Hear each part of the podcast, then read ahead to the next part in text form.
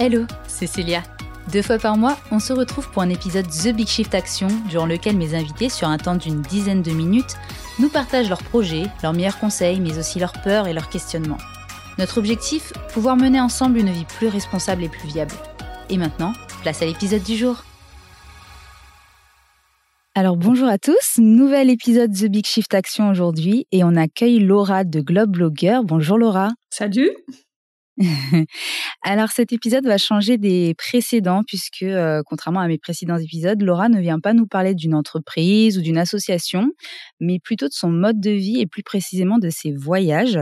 Donc Laura, tu voyages avec euh, ton compagnon Seb et ton fils Elio. Tu tiens un podcast euh, qui s'appelle Les coulisses du voyage. que proposes-tu à travers ce podcast et puis aussi à travers ton blog? C'est quoi l'objectif? Alors donc euh, effectivement, je suis blogueuse depuis presque dix ans maintenant, blogueuse euh, voyage. Euh, donc lesglobeblogueurs.com, qu'est-ce qu'on peut y trouver dessus? Essentiellement des récits de voyage nature. On est très branché, voilà, les petites bêtes, les beaux paysages, etc. donc des récits de voyage plutôt tournés autour aussi du slow tourisme. On essaye aussi d'insuffler des réflexions sur le sens aussi euh, du voyage, sur le tourisme durable, mais tout ça, voilà, de manière euh, distillée dans, dans, nos récits. En tout cas, c'est ce que nos lecteurs nous disent, parce que pour nous, le voyage, c'est c'est pas juste un acte de consommation. C'est vraiment quelque chose qui peut nous faire grandir, qui peut nous nourrir, etc. Et donc, on a envie de partager aussi cette philosophie avec les gens qui peuvent tomber sur notre blog. Et donc sur le podcast euh, Les coulisses du voyage, on a voulu aller euh, un petit peu plus loin parce que euh, bah, depuis le temps qu'on voyage, donc bah, plus d'une dizaine d'années peut-être, enfin même vingtaine d'années, ça me rajeunit pas. et ben forcément, à force de voyager, on voit des choses, on réfléchit aussi un peu plus sur nos manières de, de voyager.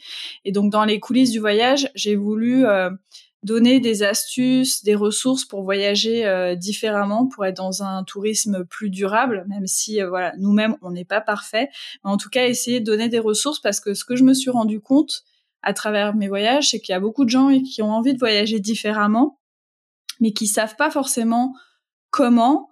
Euh, parce que bah aussi les acteurs du tourisme, on va dire classique ou même du tourisme du masse, ils prennent tellement de place que mm. euh, bah, les belles initiatives, elles sont euh, souvent un petit peu euh, cachées. Et donc tout l'objet des coulisses du voyage, c'est vraiment de mettre en avant plein de moyens de voyager autrement auxquels on n'aurait pas forcément pensé, et puis surtout bah, valoriser toutes ces initiatives, ces porteurs de projets qui qui vont nous permettre de voyager autrement. Ok, mais écoute, c'est très clair. Oh,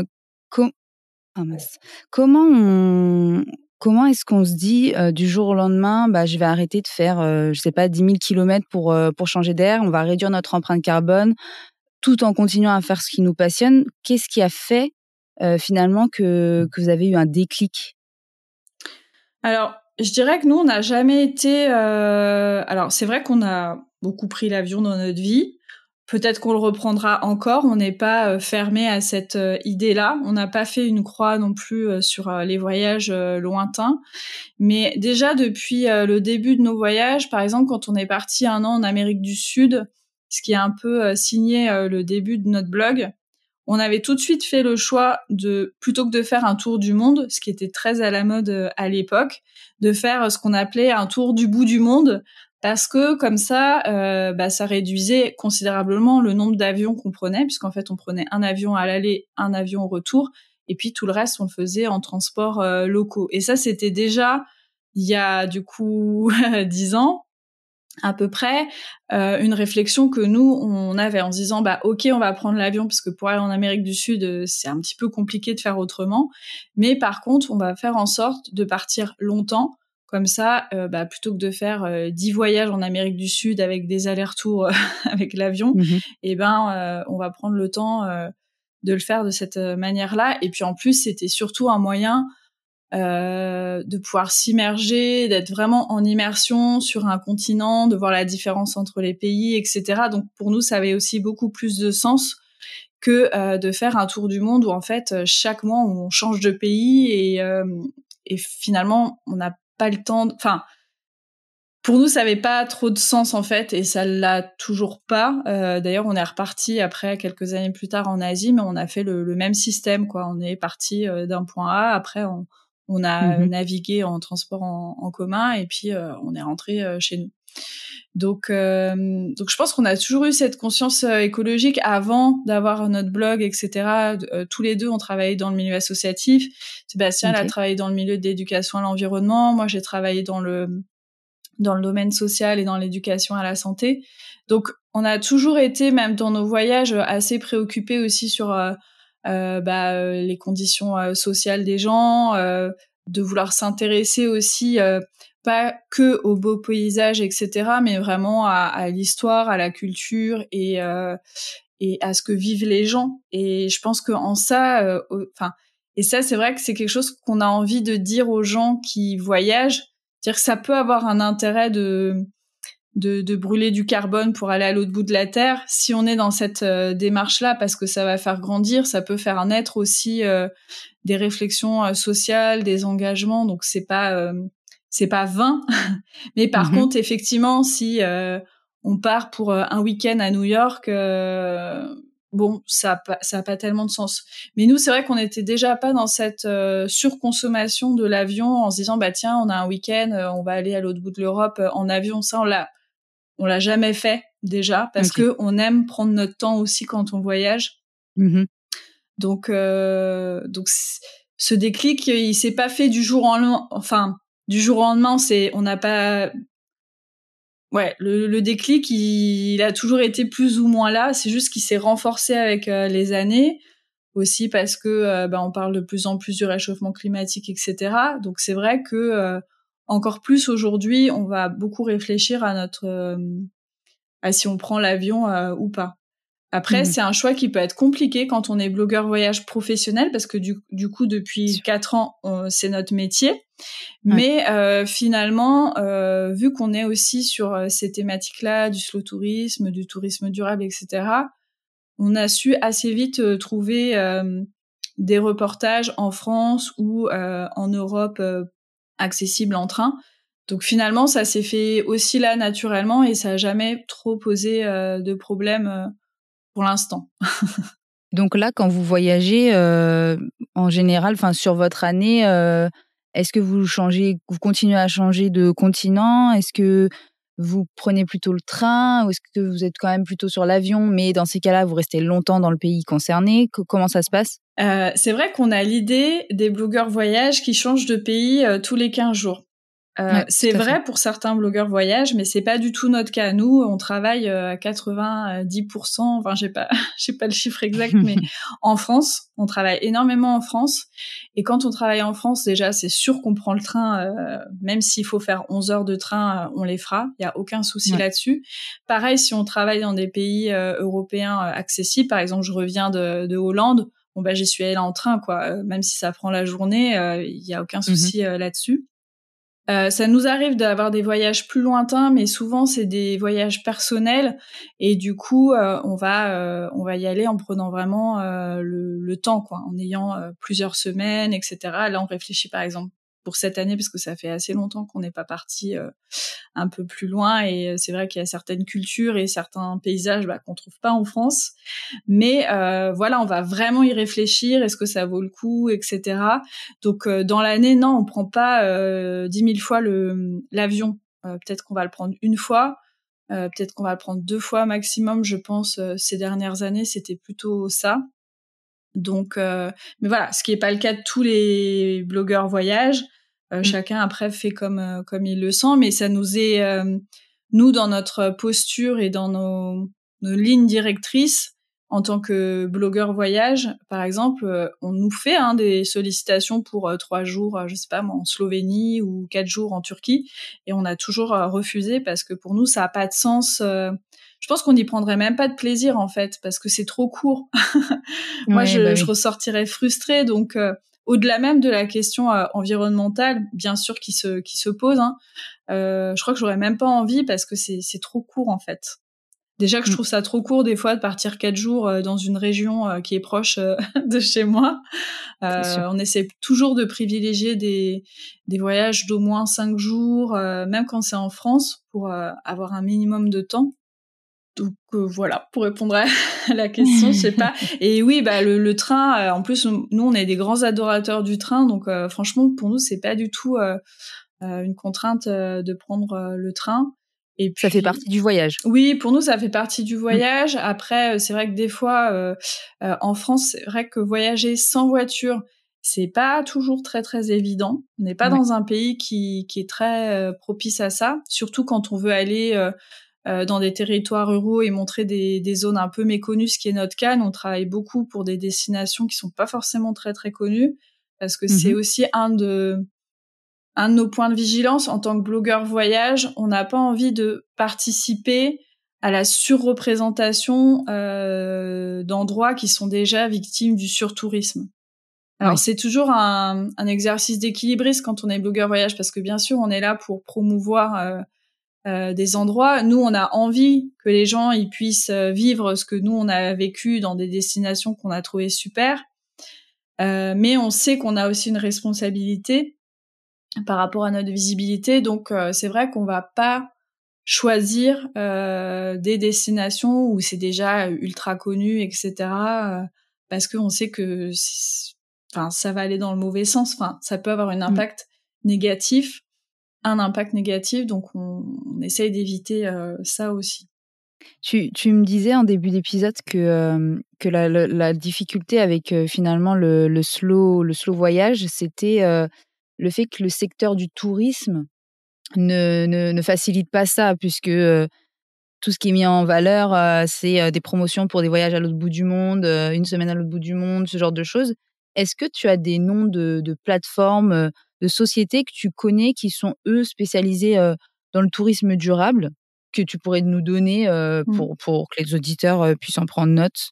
Alors c'est vrai qu'effectivement aujourd'hui, si on veut voyager un peu autrement, euh, bah, il faut aller euh, à la pêche euh, aux infos. Donc Mhm. le, le premier point que je verrais, c'est bah, déjà par rapport au transport, c'est d'aller sur tout ce qui est plateforme de réservation euh, de train. Donc bien sûr, il y a, il y a le site de la SNCF, etc. Mais après, il y a plein d'autres plateformes qui peuvent euh, faciliter les la recherche de d'itinéraires sans avion, par exemple. Mhm. Euh, donc il y en a, il y en a plein. hein. Il y a euh, Trainline, il y a Et Trendline qui est très connu ouais, d'ailleurs. Trainline. euh, Mm. Enfin, il y a, il y a ce genre de, de plateforme là. Euh, pour les hébergements euh, durables, parce que c'est pareil, Mhm. euh, c'est vrai qu'on peut avoir vite le réflexe euh, Booking ou Airbnb, mais euh, il y a voilà, il y a aussi des des influences négatives à utiliser euh, ces, ce type de plateforme là, pas toujours, mais Mhm. il peut y en, enfin ça ça pose des questions. En France, il y a pas mal de plateformes qui se développent pour proposer euh, des hébergements durables, donc qui ont une démarche un peu plus engagée euh, d'un point de vue euh, environnemental. Euh, donc je pense par exemple, il y a Wigo Green Air, euh, Gringo, Feelingo, ce genre de d'endroits-là. Il y a des initiatives aussi comme Soliken qui proposent euh, des nuitées solidaires. Donc euh, en gros, euh, on va dans un hôtel et euh, l'intégralité euh, du paiement va à une association. Donc voilà, et par exemple, il y a des Mhm. initiatives hyper chouettes comme ça en France qui se développent. Après, euh, à l'international, il y a aussi euh, des plateformes comme euh, Ethic Hotel qui proposent aussi des Mhm. hébergements, euh, voilà, un peu plus engagés partout dans le monde. Donc voilà, il y, a- il y a quand même des choses. C'est pour ça que j'ai créé le podcast, c'est justement pour chaque thématique donner euh, ces ressources-là. Donc notamment, j'ai un épisode sur les hébergements euh, durables et puis comment les trouver. Euh, Il y a des initiatives aussi comme euh, Fair Booking, qui est un peu l'anti-booking, qui permet voilà de, de trouver des hébergements, mais sans avoir ce système de commission qui est trop trop importante. Mhm. Euh, après, on pourrait parler aussi euh, des agences de voyage qui sont un petit peu plus engagées, etc. Euh, après, voilà, il y, en- il y en a, il y en a aussi Il beaucoup. y en a beaucoup quand même. Il y en Ouais. a beaucoup, mais je pense par exemple à Evaneos parce que bon, c'est eux, on les connaît, on les connaît pas mal. On sait qu'ils ont une, une belle démarche, mais il y en a plein. En fait, à chaque étape du voyage, on peut trouver des alternatives. Mais c'est vrai qu'aujourd'hui, ça demande bah, pour chaque étape de déjà décortiquer, savoir voilà comment je peux faire mieux à chaque étape. Comment je peux faire mieux pour mhm. le transport, pour l'hébergement, pour les activités aussi, parce qu'en fait, il y a plein de gens des fois qui euh, font des activités qui, a priori, comme ça, sur le papier, euh, posent pas de soucis, mais en fait, peuvent avoir euh, des répercussions aussi négatives, soit d'un point de vue environnemental, soit d'un point de vue euh, social. donc nous, on questionne aussi ces choses-là. voilà, sur, sur toutes les étapes en fait d'un voyage, on peut essayer de faire mieux quand c'est possible. Des fois, c'est pas toujours évident. Ok. Est-ce que tu penses que ça a un coût financier plus important, le fait de voyager de manière plus durable, disons? Par exemple, si on décide de prendre le train plutôt que l'avion, on le sait aujourd'hui, mmh. dans, dans, pour beaucoup de destinations, finalement, c'est plus intéressant de prendre l'avion financièrement. Est-ce que tu penses que ça aussi, ça, peut jouer sur la motivation de nos auditeurs à, finalement peut-être laisser tomber l'idée de, prendre le train plutôt que l'avion ou ce, genre de choses? Alors sur le transport, clairement, ça peut être un frein. Moi, je, je, je, trouve ça toujours encore aberrant que l'avion soit moins cher que le train. C'est vrai que malheureusement, le train peut euh, parfois être très cher. C'est pour ça qu'il y a des gens qui préfèrent parfois prendre leur voiture plutôt que le train, parce que c'est une réalité. Sur le transport, oui, je peux pas, je peux pas le contester. Euh, c'est vraiment un engagement euh, là politique des fois de se dire euh, et financier du coup de se dire bah mmh. je vais prendre le train plutôt que l'avion ou plutôt que ma voiture. C'est pour ça aussi que j'essaye de donner des astuces pour économiser sur le train, mais c'est vrai que c'est pas toujours évident. Après, ça peut être plus économique de voyager différemment si on se dit qu'on va moins loin. Parce que si on va moins loin, quand même, euh, le train ou prendre sa voiture reviendra quand même moins cher que euh, d'aller à Bali ou d'aller à l'autre bout de la Terre. Euh, tout dépend comment on compare les choses. Après, sur les hébergements, sur les activités ou sur la manière de voyager de manière globale, non, ça coûte pas forcément plus cher. Des fois, même, ça peut coûter mmh moins cher. Si par exemple on décide de faire un voyage uniquement à vélo ou on bivouac, bon bah ça reviendra moins mmh. cher que d'aller euh, d'aller dans un hôtel euh, 4 étoiles euh, hyper polluant euh, à Cancun quoi. Bon là je caricature un peu mais voilà. C'est juste que c'est pas les mêmes voyages non plus donc mais on peut aussi faire des voyages hyper confort dans des beaux hébergements qui ont une belle démarche, qui vont du coup être des fois aussi chers qu'un hébergement de même standing, mais qui a pas une démarche environnementale. Donc non, c'est en fait il y a il y a beaucoup de préjugés sur euh, voyager différemment. Il y a un peu l'idée euh, du hippie euh, en sarouel qui va aller dormir dans une cabane avec des toilettes sèches ou alors devoir camper, etc. Il y a, il y a ça et puis il y a des gens qui sont très bien dans ce mode de voyage là, mais il y a aussi des choses beaucoup plus confortables. Il y a vraiment tout un éventail, quoi. Donc pas de panique. Ça marche. Écoute, on arrive euh, au bout de cet épisode. Est-ce qu'il y a un message que tu souhaiterais faire passer à nos auditeurs, quelque chose que tu as envie de dire pour conclure cet épisode? Mais moi, ce que j'ai envie de dire, c'est qu'au-delà des considérations euh, environnementales, euh, réfléchir à d'autres manières de voyager, c'est aussi parfois davantage profiter de ces voyages. C'est-à-dire qu'il ne faut pas le voir forcément comme une contrainte. Je pense que ça ouvre au contraire d'autres horizons qui font qu'on va d'autant plus au quotidien et dans nos voyages, euh, travailler notre capacité à s'émerveiller, à profiter de ce qui nous semblait avant ordinaire et qui l'est pas tant que ça. Et euh, enfin, en tout cas, moi, c'est ce que je, enfin, je me suis rendu compte de ça, c'est-à-dire qu'en voyageant, des fois, euh, tout près de chez soi, on se rend compte qu'en fait, on peut vraiment révéler sa capacité à profiter de chaque instant et à être encore mieux dans nos voyages. Donc, je pense qu'il faut le voir aussi d'un point de vue euh, positif.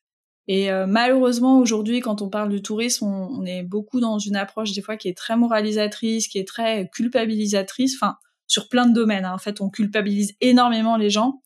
Mmh euh, et je suis pas sûre que ce soit un moteur pour le changement.